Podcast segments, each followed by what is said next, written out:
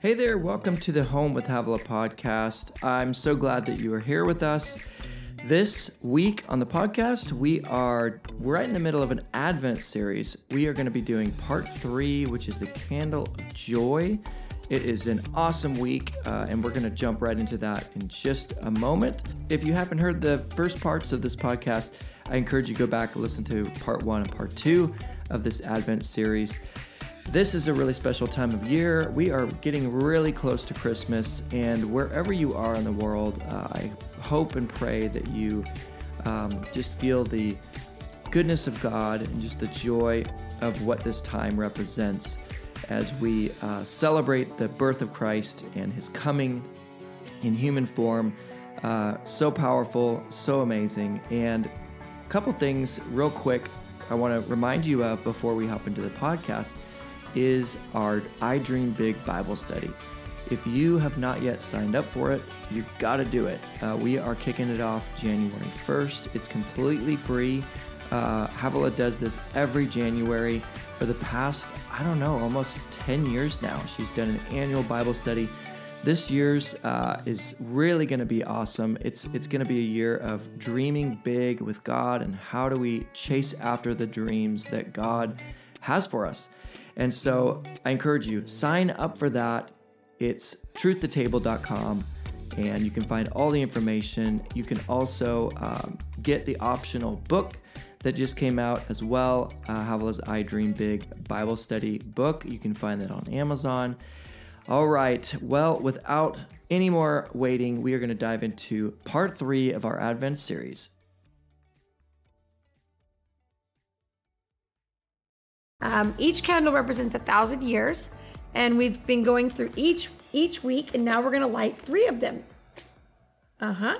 And we're gonna leave the fourth one for. Actually, we're supposed to light this one and and not this one yet. So this one's this. Can you light this one? But mom, it's Sunday. I know, but we have to light the white one first, and then the red one next week. Perfect. Got it. All right, Grayson. Thank you so much. You ready for me to teach you about Advent? I know Advent. okay. Bye, kiddo.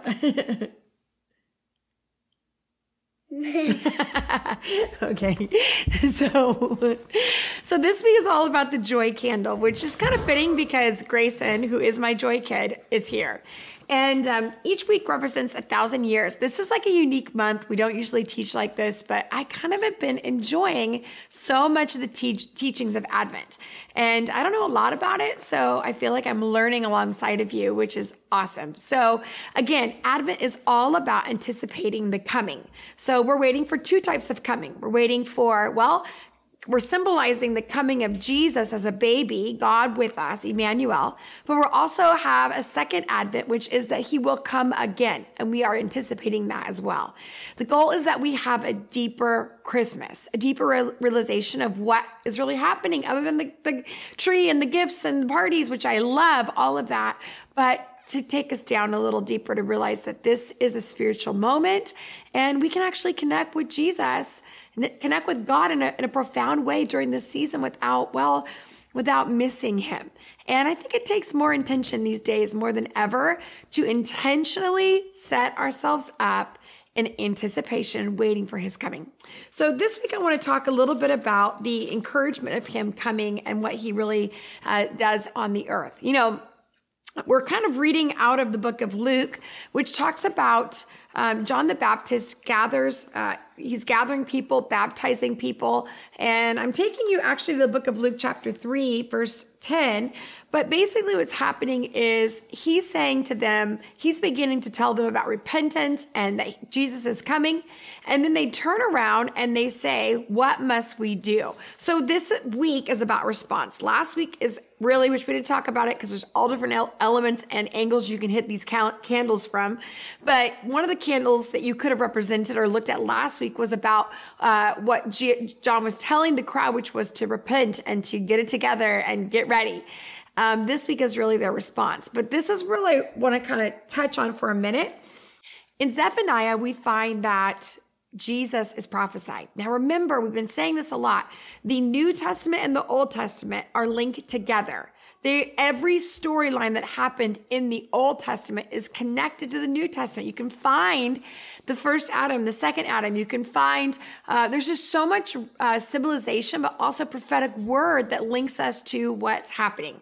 So in Ze- Zephaniah, we find that Jesus is, well, he's prophesied by one of the prophets. And he says this The King of Israel, the Lord, is in your midst. This is the cool part. For the first time, he's saying, Listen, Jesus is in our midst. This is what the third candle represents. This is as we're getting closer to Christmas, all of a sudden, God is with us. I think about that fact when Mary is greeted by Elizabeth, her cousin, and her baby inside of her, John the Baptist, leaps when Mary gets in her presence.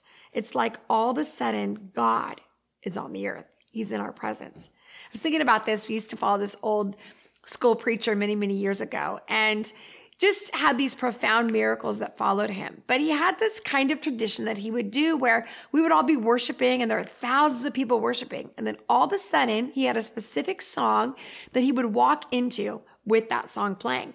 And initially you didn't really know it, but as you begin to follow this speaker and this minister, you begin to realize that every time that song played, you knew he was going to walk down that aisle and come in the front row. But not just that, you knew God was going to break it I mean, you could feel it. Miracles were getting ready. People are going to be delivered. We were going to, we were going to encounter the reality of Jesus Christ. And this is what's happening. It's almost as if we're, we're gradually moving through December to his birth. And all of a sudden the song is playing. He is in the building. He's in the room. Jesus is in Mary's womb. He's getting ready to appear. And for the first time, God is going to be with us. He's no longer going to go through a priest or go through a prophet. No, no, no. God is going to be in our presence. God with us to never leave us again. I mean, that is exciting. And so when all of a sudden, when um, Zephaniah says, listen, the king of Israel, God, he's in our midst. He's saying, wake up. There's an awareness. God is here. He's coming. There's something happening. You know, that anticipation. And so he's saying, raise your expectations. Like, get excited. This is almost like what the scripture's saying is get excited. God is here. He's about to emerge. He's about to awaken something in us we have not encountered yet. So when he when John says that to them, guess what he says? The, the crowd says to him, So what are we supposed to do now? Now that you've said to repent, now that you've said there's one coming, I baptize you in water, but there's one that's coming that's more profound than I am, that's more significant than I am. What are we supposed to do? And John answers in a very practical sense. He doesn't say something prophetic or almost mysterious, mysterious or mystical. Those are two words I tried to mix up. He says something really practical. He goes on and he says, listen, someone's hungry, give them food. Somebody's poor, give them money, give them your clothes. I mean, he just begins to tell them, like, hey, do the thing in front of you that's practical to help prepare the way, which is do what's in front of you and do it well.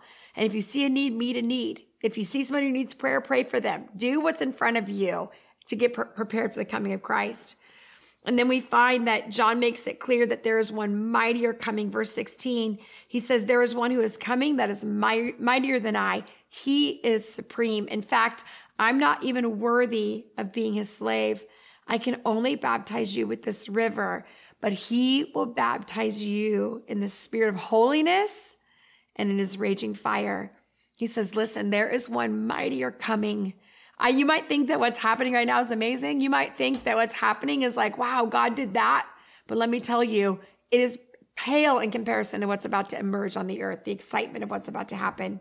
So he says, Someone mightier is coming. Someone mightier is coming. You know, I want us to think about this reality in, well, the holiday season. You know, so much of our lives are full of a lot of, well, anticipation and hustle and bustle and running here and flying there and doing these different things. But often Christmas can feel like a season of anxiety. Anxiety can come either by trying to get all the preparations ready, or maybe anxiety comes with like what we can't afford and what we don't have. And maybe anxiety comes because we're going to see the family member that, well, it brings up a lot of anxiety in us and fear, or brings up memories, or maybe a loss of a marriage or a loss of a loved one.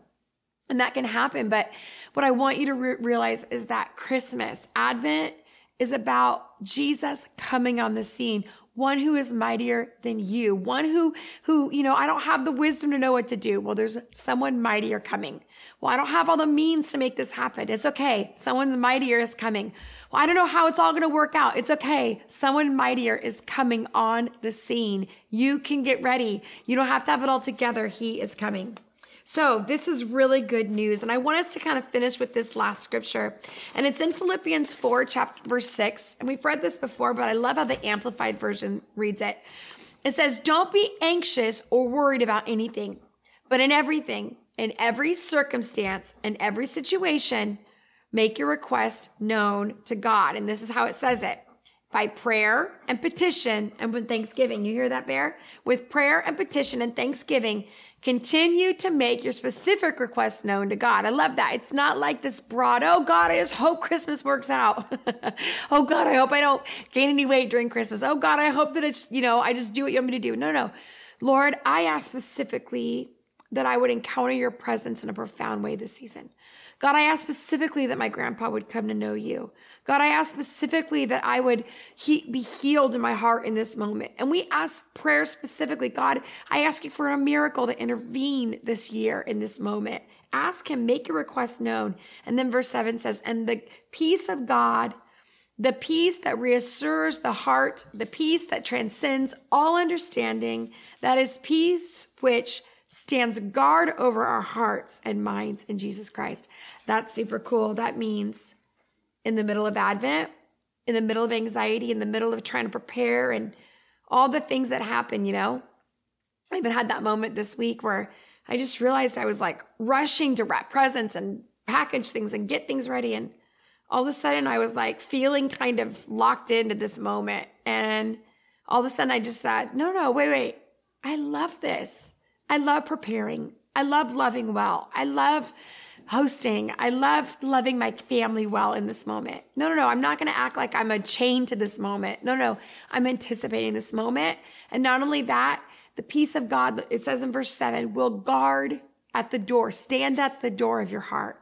And this is what I want us to understand in the season of joy, because with great anticipation and great joy, he's coming.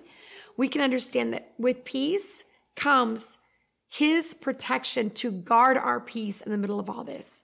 So I have joy passes my situation, passes my understanding, passes everything that's happening because I have a God who came in the middle of what I could not do, came on the scene, who was mightier than anything I could do, mightier than anything I could have. He was the one that intervened on my behalf. So this Christmas, this week, as we prepare for our final week of Advent, I want you to think about two things. Number one, are you living in a supernatural joy that says it's not about everything that's happening right or not happening? No, no, no. Joy that God with us, Emmanuel, He's on the scene. He's in the building. He's getting ready. But secondly, am I allowing His peace to steward over my life, to guard my heart, to guard the door of my heart? Then in the middle of all this, as I think about things that are coming and anticipating, I go, God, you are the Prince of Peace. You've come to rule and reign in my heart. I trust you for my season, for my family, for my Christmas. And I thank you that you have come and you will come. You did exactly what you said you would do, and you will do what you said you would do. And we love you for that. Thank you for coming, Jesus. And we anticipate your birth as we celebrate it next week. Okay, that concludes part three of our Advent series, The Candle of Joy. Man, how great was that? We only have one more part left. We have a fourth and final candle, the candle of love, that we will be uh, hitting in the very next episode. So you won't want to miss that. That's going to wrap up this series of Advent, and always just such a great time uh, to kind of revisit these candles and just this week by week process of anticipating Christ's coming and all that that represents. It's so amazing, and it's just man, we can we can rest in the fact that God came to be here and came to to be in the midst of His people. And uh, so, wherever you are, thank you so much for listening. We so appreciate you. And if you would take a minute would you rate and review this podcast? Would you take a minute and just share on iTunes or wherever you're listening? Uh, maybe take a screenshot, post it on your social media, and just share it. Uh, we would love, we always love hearing uh, how the podcast impacts you, maybe where you're listening from, things like that. And we have some really, really great things coming up that we're planning for 2023 with the podcast. So, again, um, make sure you stick with us. Make sure you subscribe if you are not already a subscriber so that you don't miss an episode. And before we leave, I just want to remind you two things. Don't forget to sign up for the I Dream Big Bible study at truthtotable.com. And one uh, last thing here. If you heard about our author school that we are doing, uh, our enrollment is closing very soon. So if that's something that you looked into, uh, that you previously applied for, uh, it's not too late.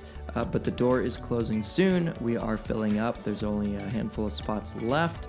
So uh, go to havilahsAuthorSchool.com and you can check that out and get in before uh, we close it up for this class. All right. Thank you so much again for listening, and we will see you next week.